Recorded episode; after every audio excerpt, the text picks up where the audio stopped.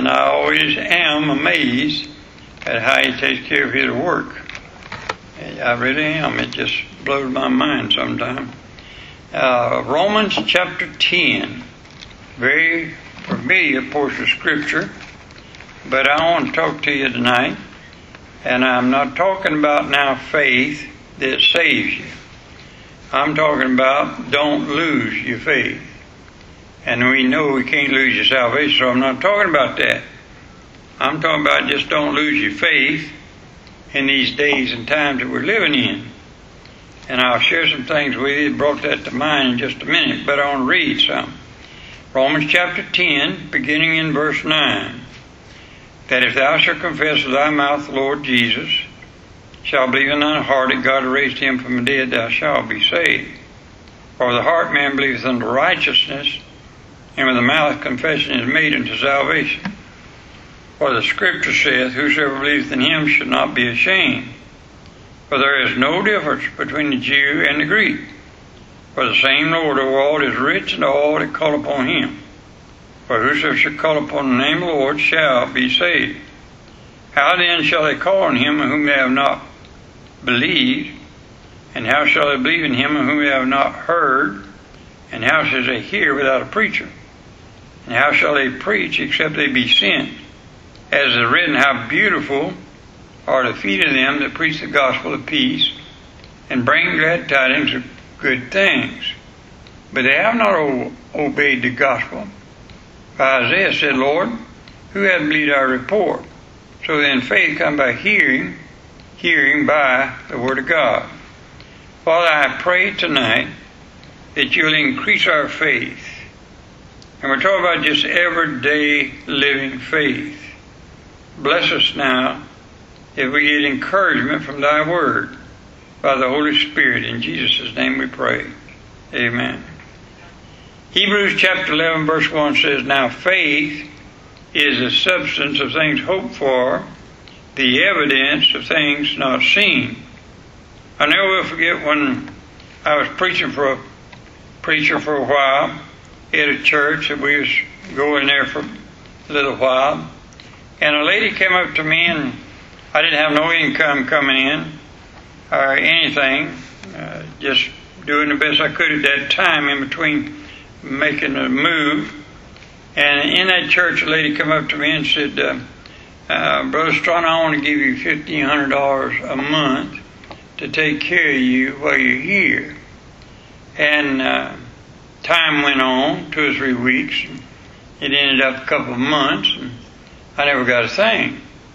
So the lady came to me and said, Brother are you getting my check? I said, No, I haven't got a thing.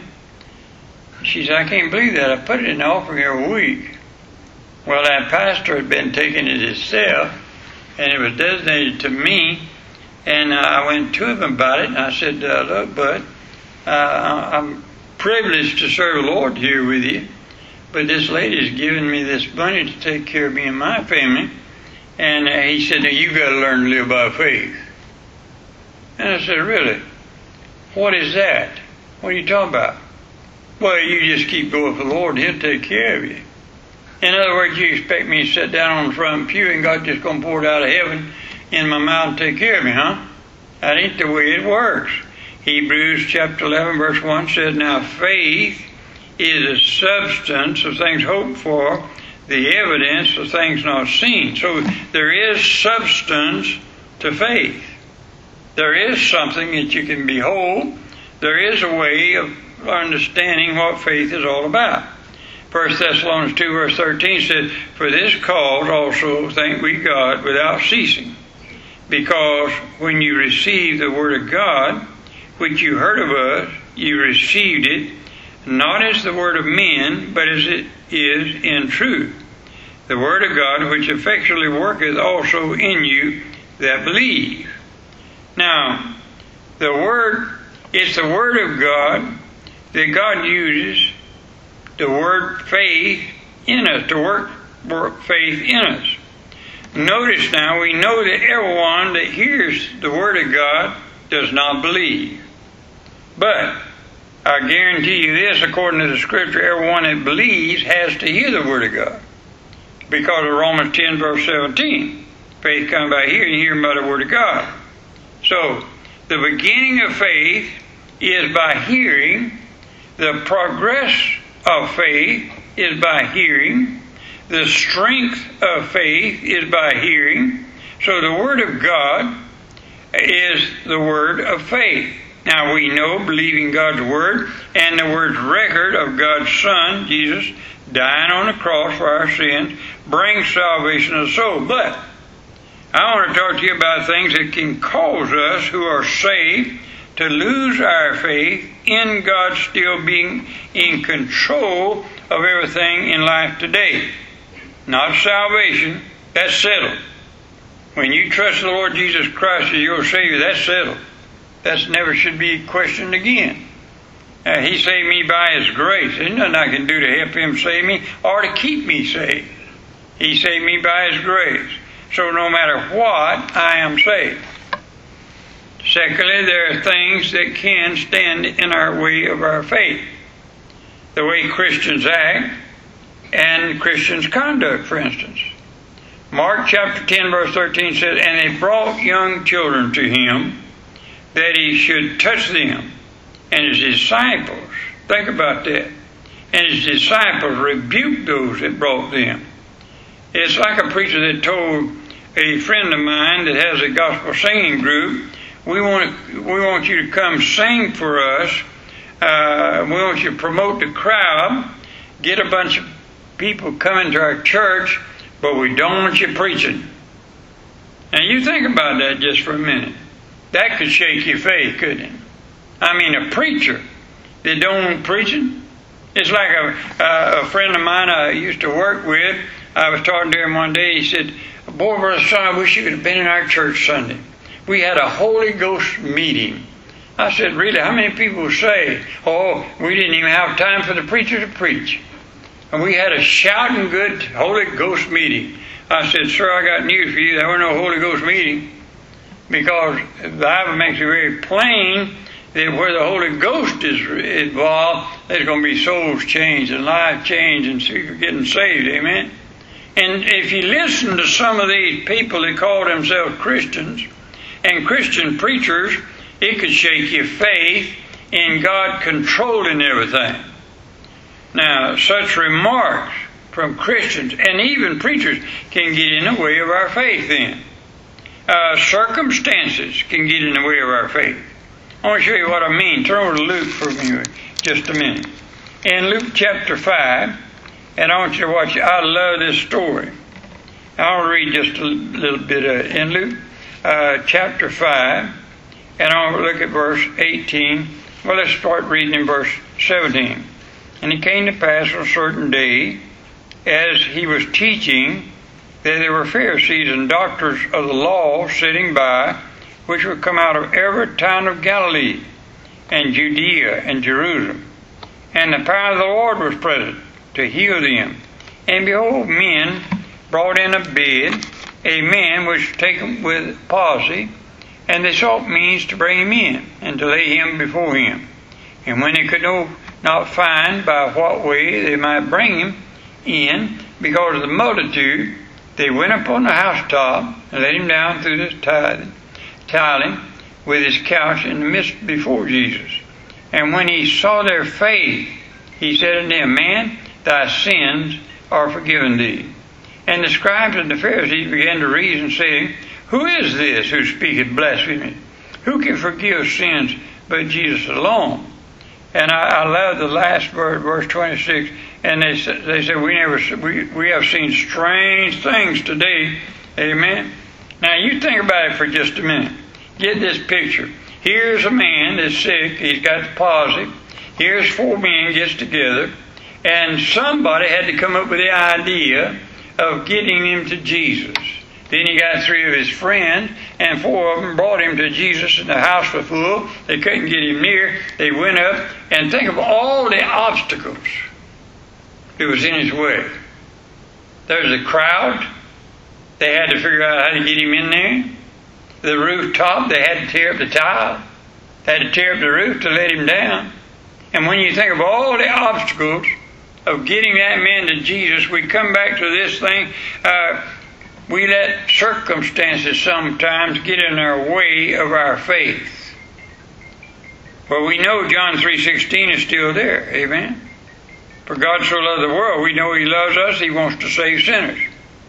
Yes, Jesus saves and keeps us and satisfies us, not circumstances.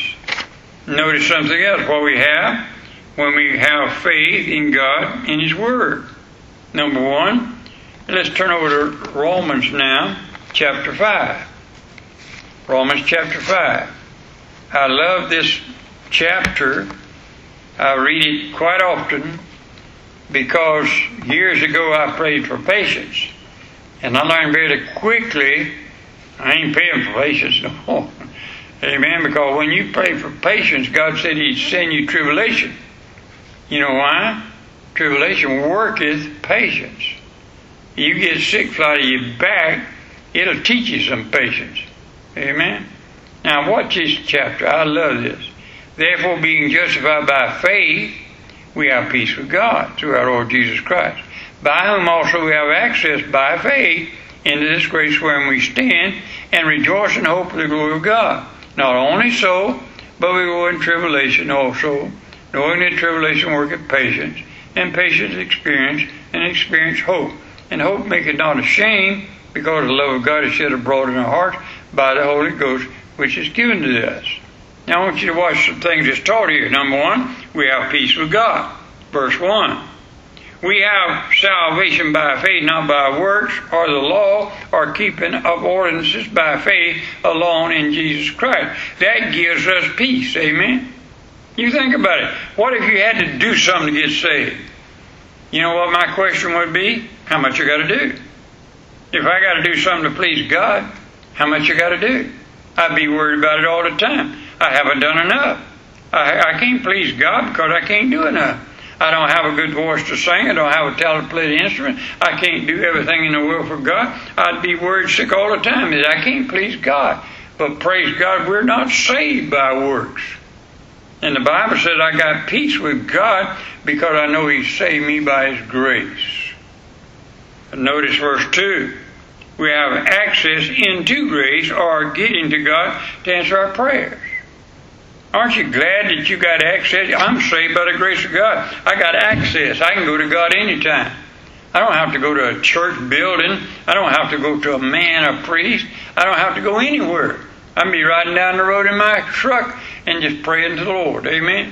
You think about that for just a minute. That's something to be thankful for. for. In verse also, verse 2 says, We rejoice in hope of the glory of God. You know what that means? We know we'll see Jesus one day face to face. Man, I look forward to that great. Verse 3, we go in tribulation. Why do you glory in tribulation? Romans 5, Romans 8, 28. All things work together for good to them that love God, to them who are called according to his purpose. You think about it. You say, Preacher, I'm going through a hard time. Well, wait a minute now. Romans 8 28 said God is working something out for you. And it's going to be good for you. Amen. You might not think so right now, but I got a promise from God. He said it's going to.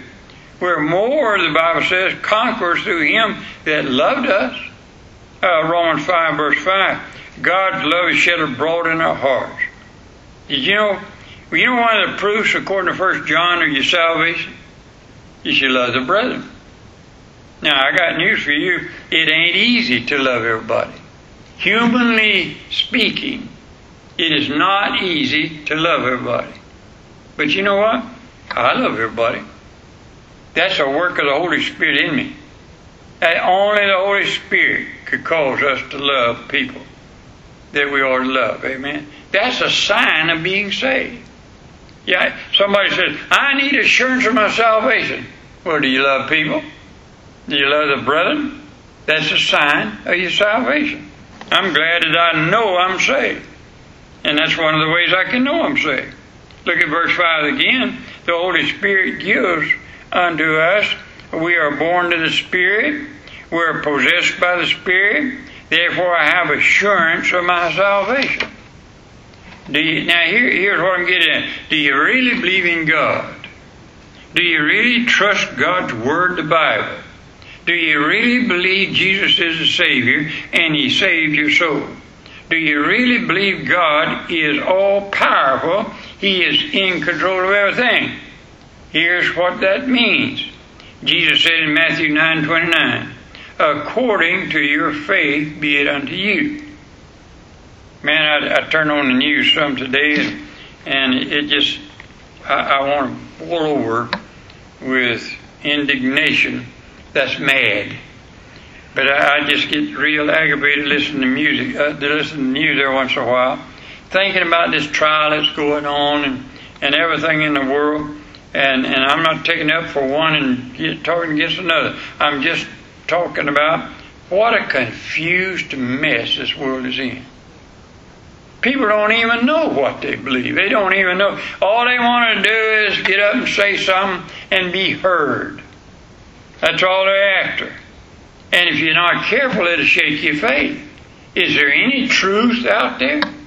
Is anybody living like they ought to be out there?